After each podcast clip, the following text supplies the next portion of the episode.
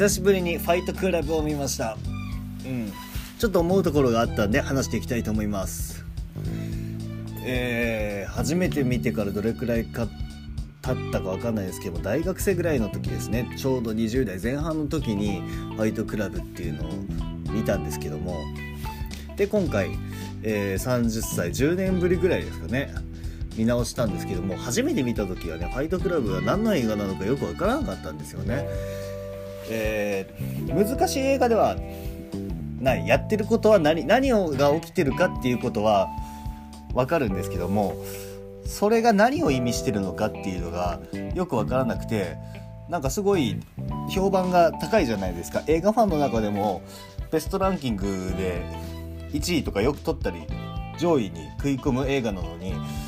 この映画は何を意味してるのかよく分からなくていまいち乗れないなっていうところがあったんですけども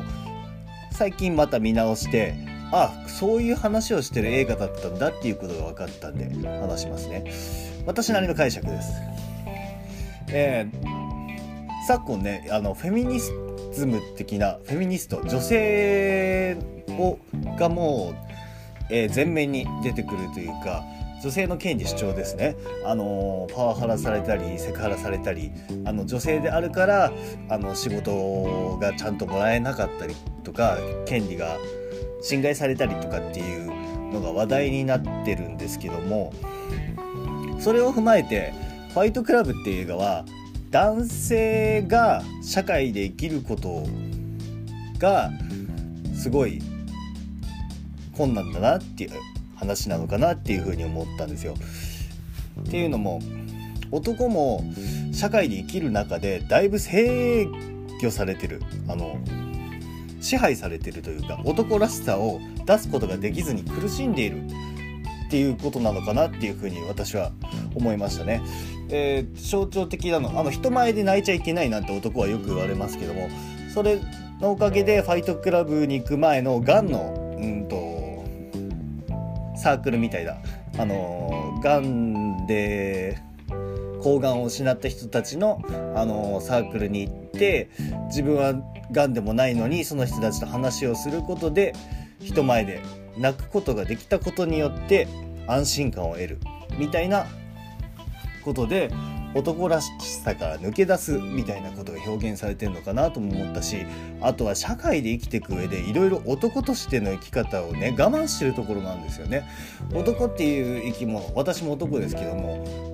ある種暴力性というか野蛮性というか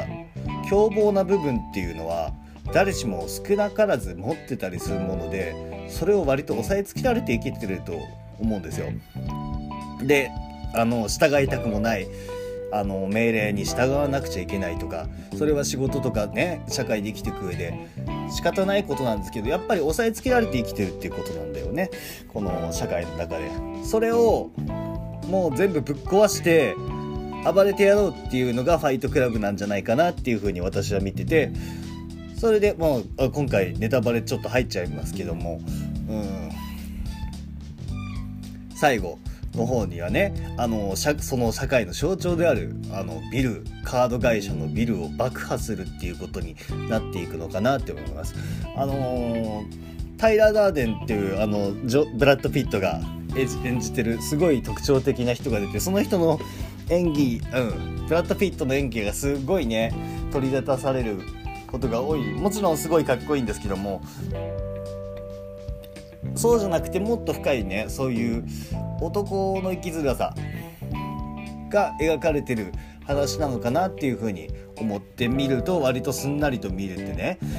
うんとあとおしゃれな家具の話もそうですね。おしゃれな家具を買ったりもしてたんだけど実際生きる上でおしゃれな家具なんて必要ないよねっていう。あの屋根さ屋根さえあって寝る場所がなければあの汚かろうがどうでもいいみたいなところが